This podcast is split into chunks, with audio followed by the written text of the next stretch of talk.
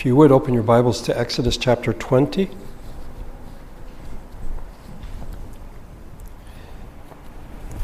We've been studying the Ten Commandments, and today we come to the tenth and last commandment.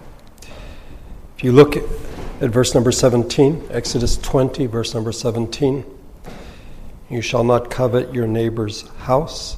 You shall not cover, covet your neighbor's wife, or his manservant or maidservant, his ox or donkey, or anything that belongs to your neighbor.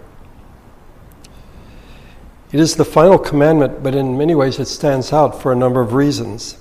One author has observed this commandment is unique in that it prohibits a thought rather than an action. That is to say, it deals with the internal life of the person rather than external actions. And if you consider that the sixth through the ninth commandments, we find that they seem to deal with the external, that is, what can be observed. You shall not murder, you shall not commit adultery, you shall not steal, you shall not give false testimony against your neighbor.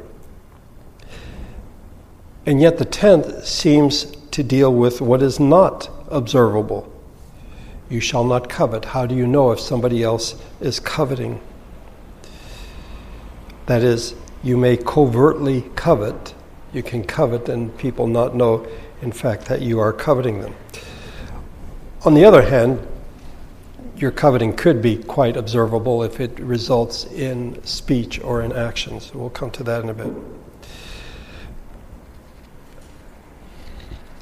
I think I agree somewhat with the author who sees it as a unique commandment, but in reality, as we've seen, even these commandments like do not murder, do not steal, while they have an external aspect, there's also something that is quite internal about them.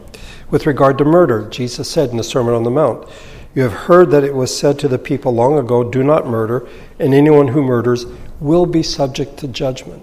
So if you murder, you'll be subject to judgment. But I tell you, anyone who is angry with his brother without cause will be subject to judgment. So you kill someone, you're subject to judgment. If you're angry without cause, you're subject to judgment. What about the first five commandments? Are they, are they purely external? Um, as we've seen, the first five commandments deal with the true nature of things. This is the way things are. There's only one God. I am the Lord your God, you shall have no other gods before me. God is a spirit. You shall not make for yourself a carved image or any likeness of anything. Third, God's name reveals who he is, so you're not to use his name lightly. You shall not misuse the name of the Lord your God. Fourthly, God created time as a gift, so we are to remember the Sabbath day by keeping it holy. And fifthly, God created life, our being, as gift, and so we are to honor our father and mother. Indeed, these have a very external aspect to them, but they arise from an internal aspect. As we have seen in our study of the Gospel of Mark, um, if you are a child, if you are to have something that you're, you're, to give to your parents to take care of them in their old age, but you say, oh no, this is korban, this is something I've set aside for the Lord, then you don't have to take care of your parents. And why would you do that? Unless there's something within you that wants to hold on to something rather than sharing it with your parents. One could argue that the first five commandments deal with our relationship to God, that we are to love the Lord our God. And the second five deal with our relationship with our neighbor. We are to love our neighbors ourselves. And by the way, uh, neighbor shows up in the ninth and tenth commandment. We are not to covet what belongs to our neighbor, we're told in the tenth. Life is a gift. Therefore, we are not to take the life of another person. Marriage is a gift which we are to treasure and not destroy. Therefore, we are not to commit adultery. What belongs to another is a gift to that person, so we should not steal. The truth is a gift, so we should not give false testimony against your neighbor. By the way, it has been argued that truth is the basis of any given civilization, which people say, well, I don't know if I quite agree with that. It seems somewhat counterintuitive. Um, but if you think of like the mafia or some type of criminal enterprise. There is the expression honor among thieves. That is to say, there has to be a certain amount of truth telling even between criminals if they're going to keep their enterprise going. They do, in fact, have rules with regard to truthfulness and how they treat each other. Later in the Sermon on the Mount, you may remember Jesus said, You have heard that it was said, uh, Love your neighbor and hate your enemy. Makes sense? Um, but I tell you, love your enemies and pray for those who persecute you, that the, you may be the sons of your Father in heaven. He causes his sun to rise on the evil and the good and sends rain on the righteous and the unrighteous. If you love those who love you, what reward will you have? Are not even the tax collectors doing that? And if you greet only your brothers, what are you doing more than others? Do not even pagans do that? So there is some sense in which people treat each other with truthfulness, with respect, maybe even affection. Uh, so if we do this, we shouldn't say, oh, well, I'm, I'm a good person. No, you're simply doing, I think, what is common to the human condition. But, having said that, we do have enemies people generally have enemies those that they don't want to treat with affection, those they don't want to tell the truth to, those that they, in fact, may want to murder. As we've seen in this series, each of these commandments is necessary and critical, and they build on each other. The first is the foundation. And that's why I've argued that people who want the Ten Commandments in a courtroom, yeah, I don't think that really works because the first commandment is I am the Lord your God. Is that true of people in the courtroom? If it isn't, then maybe that plaque shouldn't be up on the wall. But the tenth commandment, the first is the foundation. The tenth is sort of the linchpin, the thing that holds it all together. You shall not covet your neighbor's house. You shall not covet your neighbor's wife, or his manservant, or maidservant, his ox or donkey, or anything that belongs to your neighbor.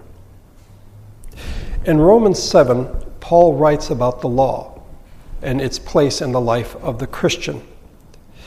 He says that it is the law that reveals what sin is and what our sins are in particular. So he starts out by saying, What shall we say then? Is the law sin? Certainly not. Indeed, I would not have known what sin was except through the law. The law tells us, don't do this, and when I break the law, I've committed sin.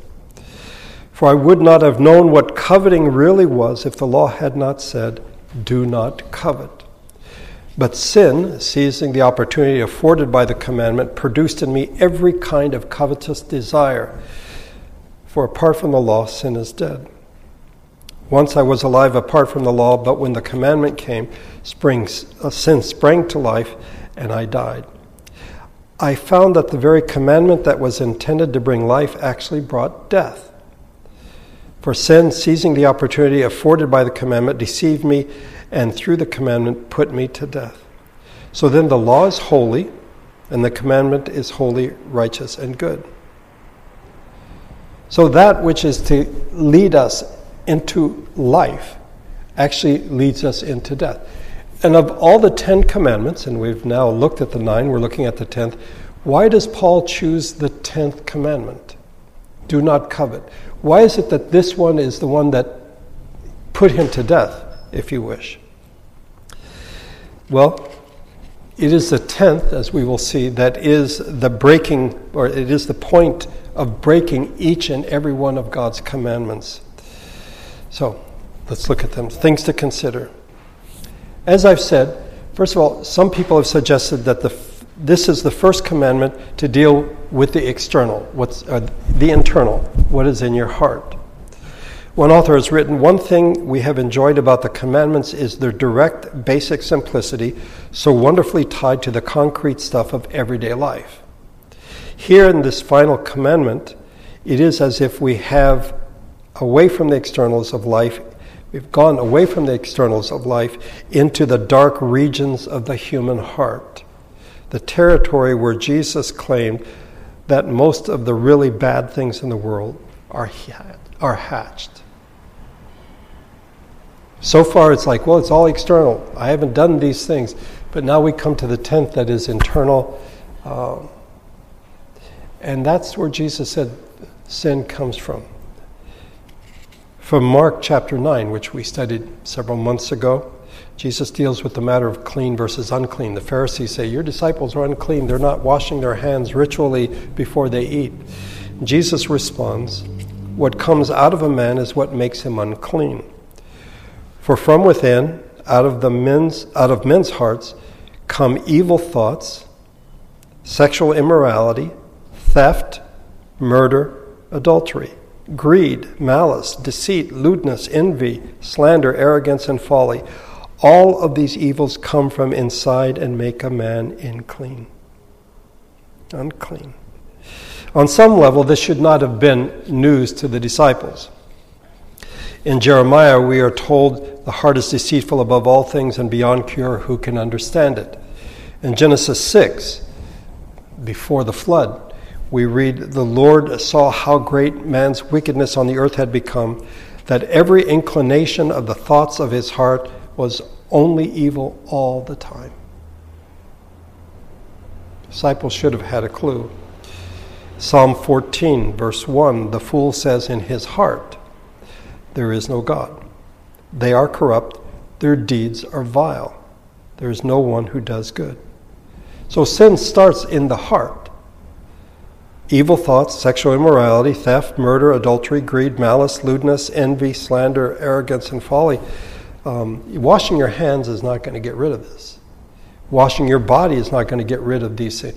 It starts in the heart, it starts with coveting. The second thing to consider is should we, in fact, as God's people, think of internal versus external? That the first nine are external and the last one is internal. Yeah, I don't think so. Some have wrongly suggested that this command only applies to actions, and so they want all 10 to be purely external. Uh, the actions that arise out of coveting. So if you covet something, you might steal it.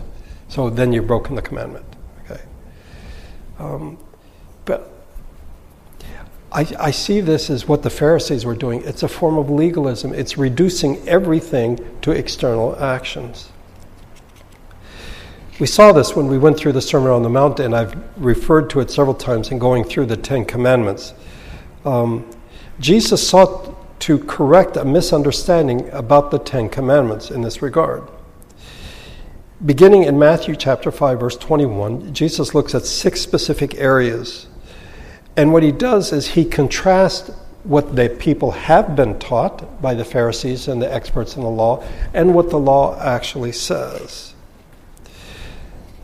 But before he gets to those six areas, he lays the foundation. Do not think that I have come to abolish the law or the prophets. So this is not some new doctrine that Jesus is presenting. I have not come to abolish them, but to fulfill them. I tell you the truth, until heaven and earth disappear, not the smallest letter, not the least stroke of a pen will by any means disappear from the law until everything is accomplished. Anyone who breaks one of the least of these commandments and teaches others to do the same will be called least in the kingdom of heaven. But whoever practices and teaches these commands will be called great in the kingdom of heaven. For I tell you that unless your righteousness surpasses that of the Pharisees and the teachers of the law, you will certainly not enter the kingdom of heaven it might have seemed in this Sermon on the Mount that Jesus is presenting a new system of morality, that he's presenting a new interpretation of the Ten Commandments or of the law. So he's sort of establishing his own law versus following what we find in the Old Testament, that he's abolishing it. And Jesus makes it very clear this is not what he is doing at all. Jesus does not see the law as superficial or insufficient. Jesus is not now presenting a deeper understanding of the law. What he is doing is, in fact, confirming what the law says. It is the Pharisees and the teachers of the law who have made the law purely external. It's all your actions. And Jesus says, listen, we need to look at the heart. We shouldn't somehow just say it's your actions, because what begins in the heart comes out in our actions. And so to speak of internal versus external, I think is not helpful at all. Um, Jesus said, Not the least stroke of the pen, not the smallest letter will disappear. The law is here, it is durable, it is what God intends for us to follow as we live our lives. So, it begins in verse 21 where he gives these six contrasts. And he says uh, a number of times, uh, You have heard that it was said to the people long ago. Or, You have heard that it was said. It has been said. It was said. And then Jesus gives his, uh, well, he explains what the law really means. Jesus doesn't say, It was written, and now let me tell you something different. What he is saying is, these teachers, you go to synagogue, the Pharisees are there, the teachers of the law, and they explain the law to you, and they've missed the boat because they're speaking purely of the external, just of your actions. And Jesus says this is simply not the case. He is intending for the people to understand what the law really says, not what the Pharisees and the teachers of the law say. So it's not a new doctrine, it's not a new teaching, it's not a new interpretation. It is a confirming of what the law is all about. And if we say, well, the 10th commandment is internal and the rest are external, we've created this dichotomy that is not helpful, I think ultimately is wrong. All of our actions begin in our hearts. There's a connection. We can't say, well, that, you know, that's just my action. It, it didn't really have anything to do with me internally. No, it begins in the heart and then it comes out in our actions. So Jesus came, and in the Sermon on the Mount, he teaches the gospel of the kingdom, which is based on the law of God. He's bringing the people back to the truth where they have been led astray. What Jesus does here is not to say, keep the law and you'll be saved. He's saying, because you are God's people and you are redeemed, this is how you're supposed to live.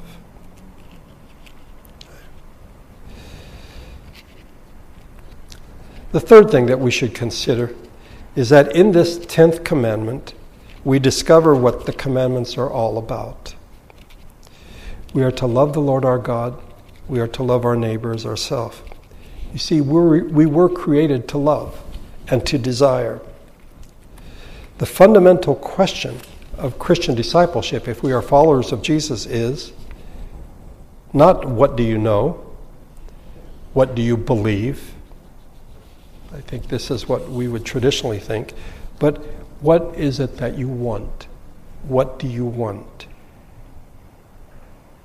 We are what we want, and desire comes from the heart. Our wants, our longings, our desires are the core of who we are as people. But let's back up a minute, and this is where the Pharisees and the teachers of the law got into trouble. Some might imagine that you can keep the Ten Commandments, you can keep the law of God without love and without desire. And God will not have it. We are to obey Him, yes. That's a given. But we are to do so out of desire, out of love, that we love God, and so we will do what it is that He has called us and commanded us to do. And the tenth commandment is there to remind us of that.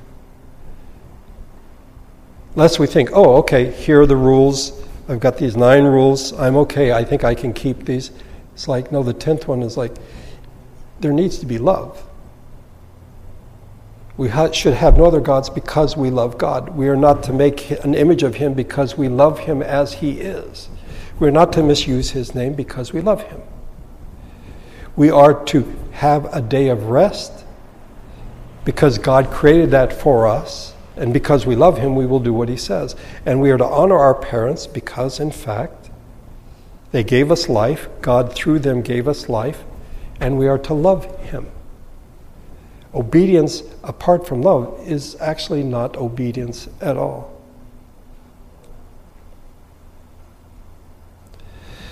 Augustine put it this way We imitate whom we adore.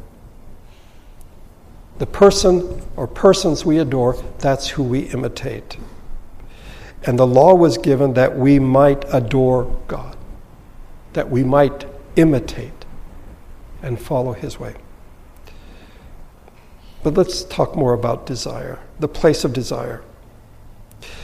Aquinas, in writing on this, has said that the reason for this commandment is that our desire has no limits. That is, it is boundless. And our love is boundless, our desire is boundless because it is directed, it is to be directed toward God. He is a source of love. We love God because He first loved us. And our love is to be directed toward Him. Our desires are to be directed toward Him.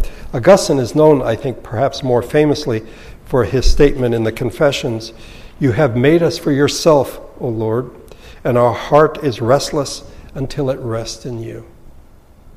We only find rest when our thoughts and our loves, our desires are directed toward God.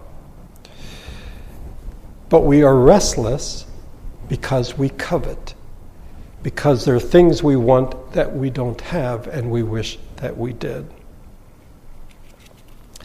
If you go through the first nine commandments, consider it, behind the breaking of each one is disordered desire. That is bad desire, wrong desire. Instead of desiring God, we desire something else. We heard this in our prayer of confession today. And think back of it. If you still have it, you can look at it. You're to have no other gods before me, but we place other things on the throne of our hearts. We covet other gods. Okay? You shall not make for yourself a carved image, but we re- remake you into the God we want you to be. We want God to be the way we want Him to be. God has said, This is who I am, and we're like, Yeah, I think I would prefer something else. I covet having another God. You shall not take the name of the Lord your God in vain. And why would you do that? To reinforce your position. And so we long to be the center of attention. Remember the Sabbath day to keep it holy? Yeah, yeah. We prefer to earning our salvation rather than resting in God. Behind each of the first nine commandments is this coveting.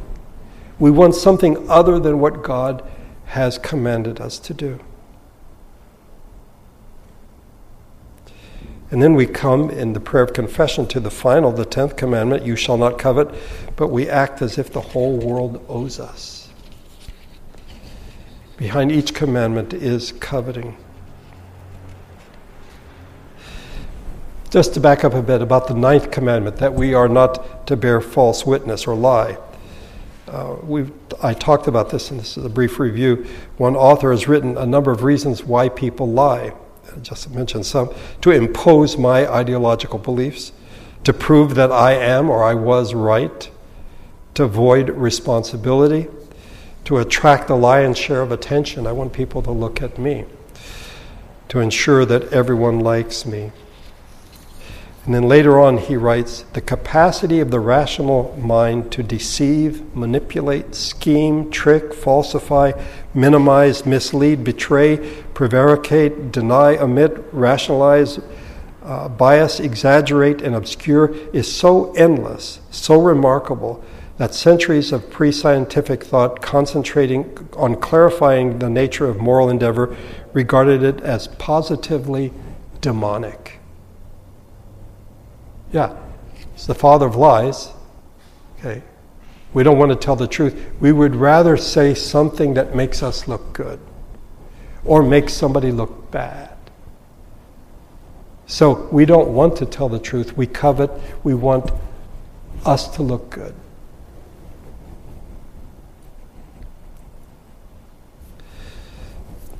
Something else about desire desire is contagious.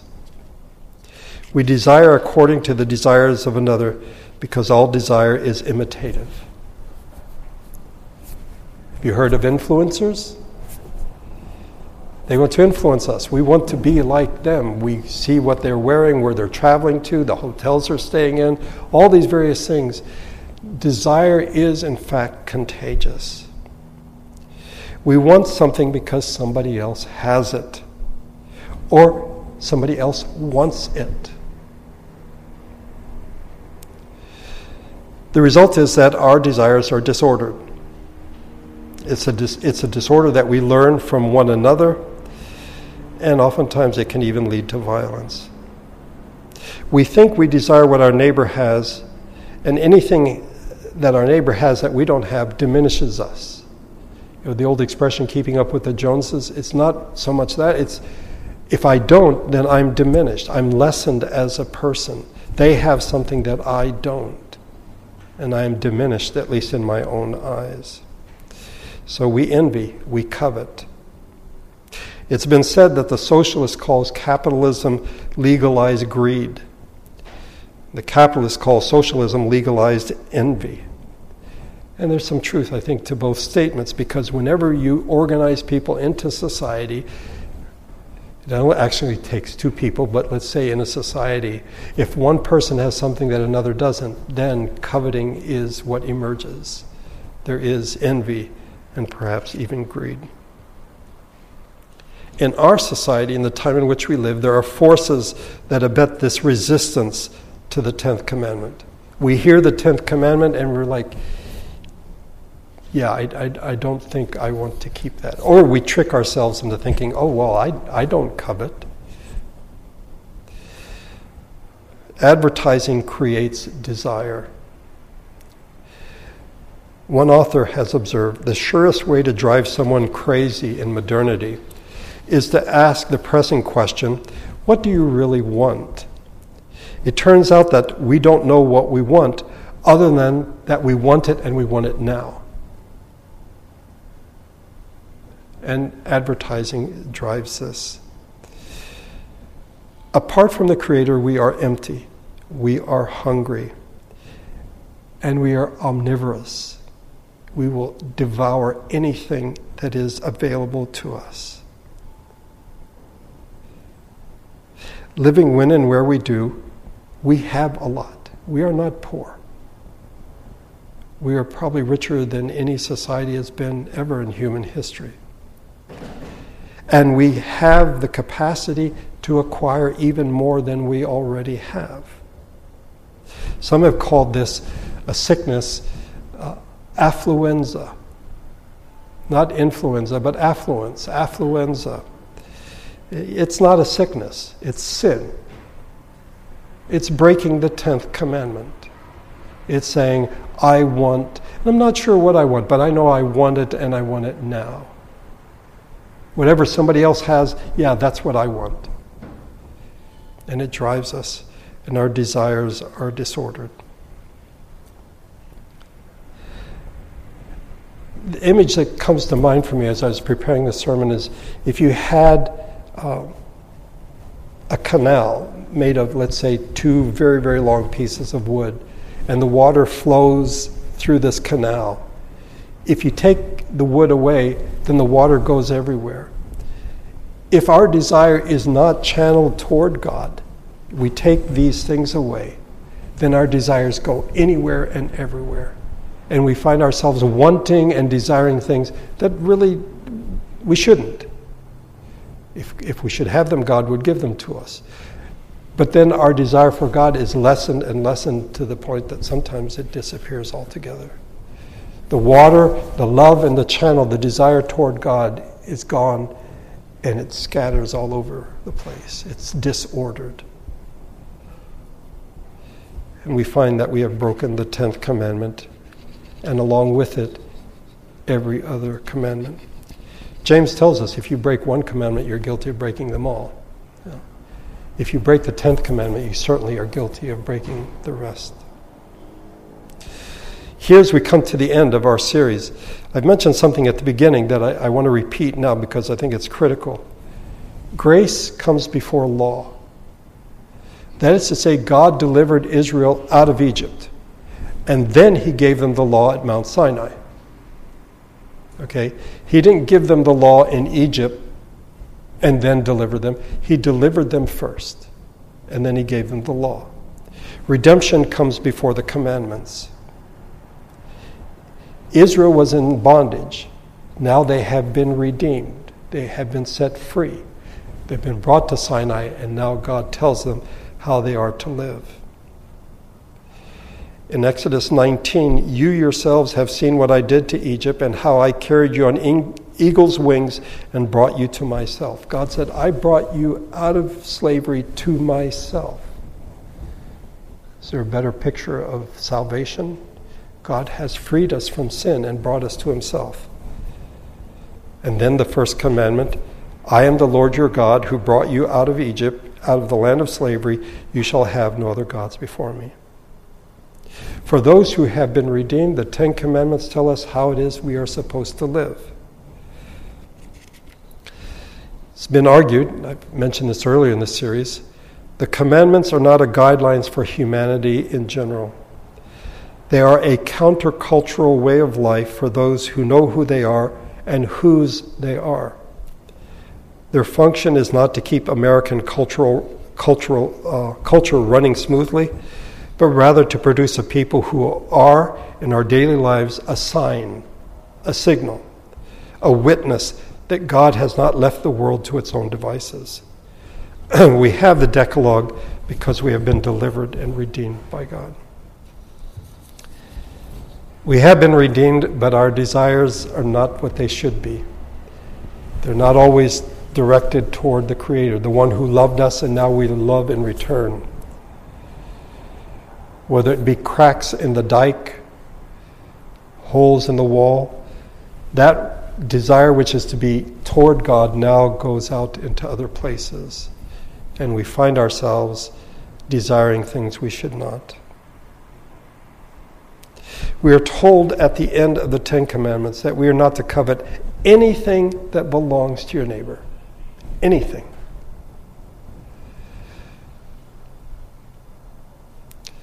Disordered desire has marked the human race ever since Eve took the fruit from the tree. This is from Genesis 3. When the woman saw that the fruit of the tree was good for food and pleasing to the eye, and also desirable for gaining wisdom. She took some and ate it. Our desires have been messed up ever since. Instead of obeying in love, we look at obedience as, boy, it's really hard. God has all these things He wants me to do. Our desires go elsewhere.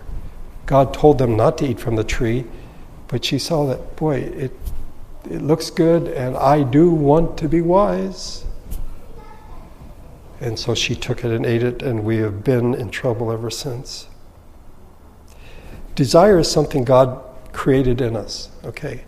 It's not as though desire is evil of itself. God created us with love. He loved us, we love Him back. I mean, we are made in the image of God, okay? Um, but if it is not directed toward the Creator, then it's going to just go all over the place. And don't be surprised where it could end up. Where we see people doing things we're like, well, I would have never expected something like that from such a person. Or even in our own hearts, we find ourselves desiring certain things and we're like, where did that come from? I can't believe that I had such a thought. Well, if your desire is not toward God, then it's going to it's going to go wherever it can.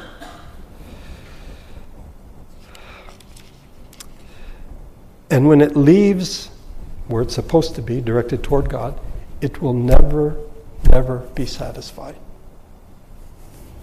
It will never be satisfied. It cannot.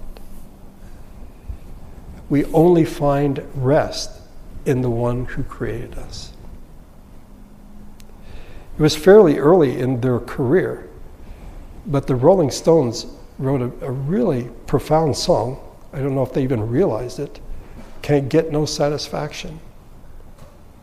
That is the theme song of the human race apart from God. You will not get satisfaction. You cannot.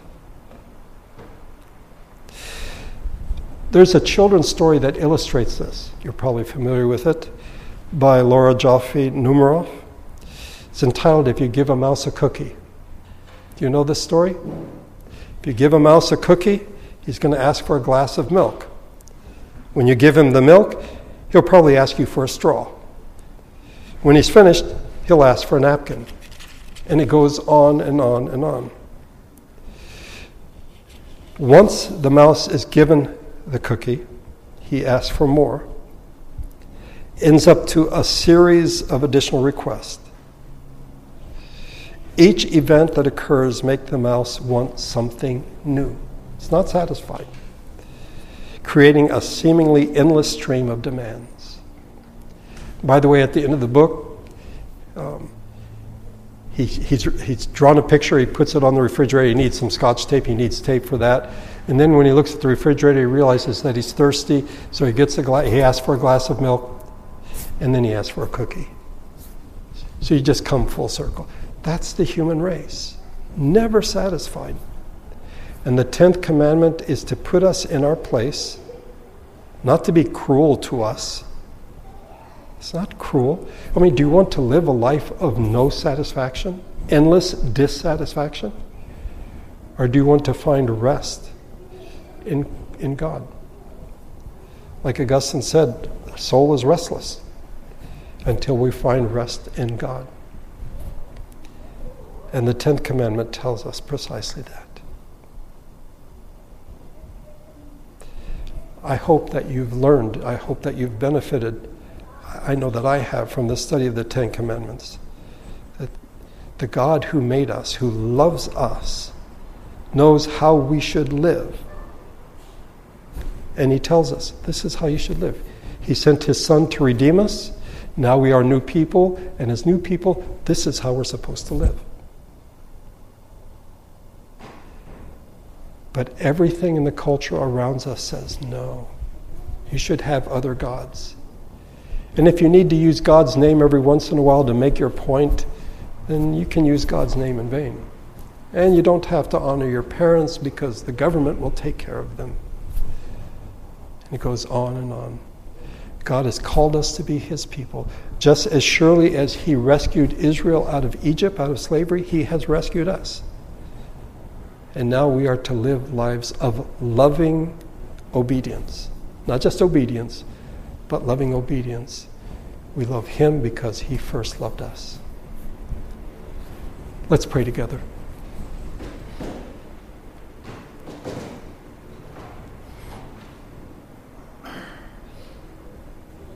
Our Father, in some ways, these words sound so strange and foreign to us. Why is it that we should not want what somebody else has? Particularly if what they have is a good thing. We are surrounded, we are bombarded with images, with sounds, commercials, advertising, billboards that tell us that we should want certain things. And they pull our desires away from you. And when our desires are not directed toward you, then we become so restless, so dissatisfied, so unhappy.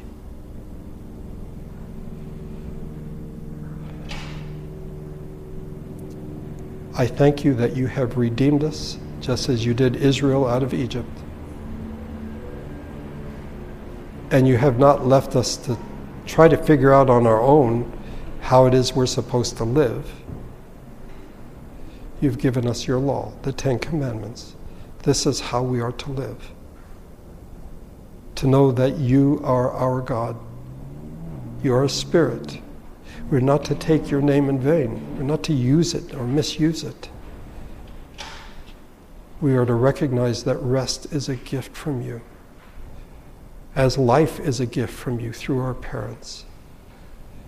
We are not to take that gift from someone else. We are not to destroy the treasure of marriage in adultery. We're not to take from someone else what possessions they may have. And we are to, we're to love the truth rather than speaking the language of lies, the language of the devil. Above all, we are not to covet, we're not to want, to desire that which you have not given us, but to desire you. Jesus told us that we are to seek first the kingdom of heaven, then all these things will be added. And I don't know that we always believe that. There is a restlessness in us sometimes that is a result of disordered desire. Holy Spirit, work in our hearts. By the blood of the Lord Jesus, cleanse us. May we live lives of love and desire and obedience,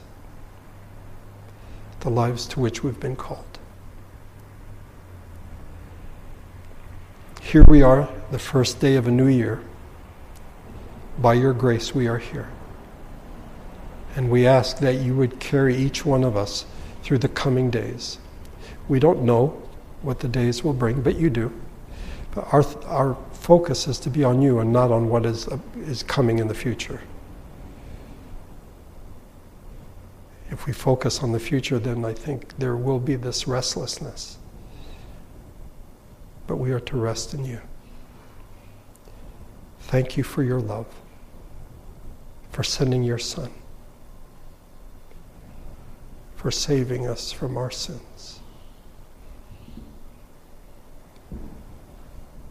May your Spirit and your grace go with us as we leave this place today.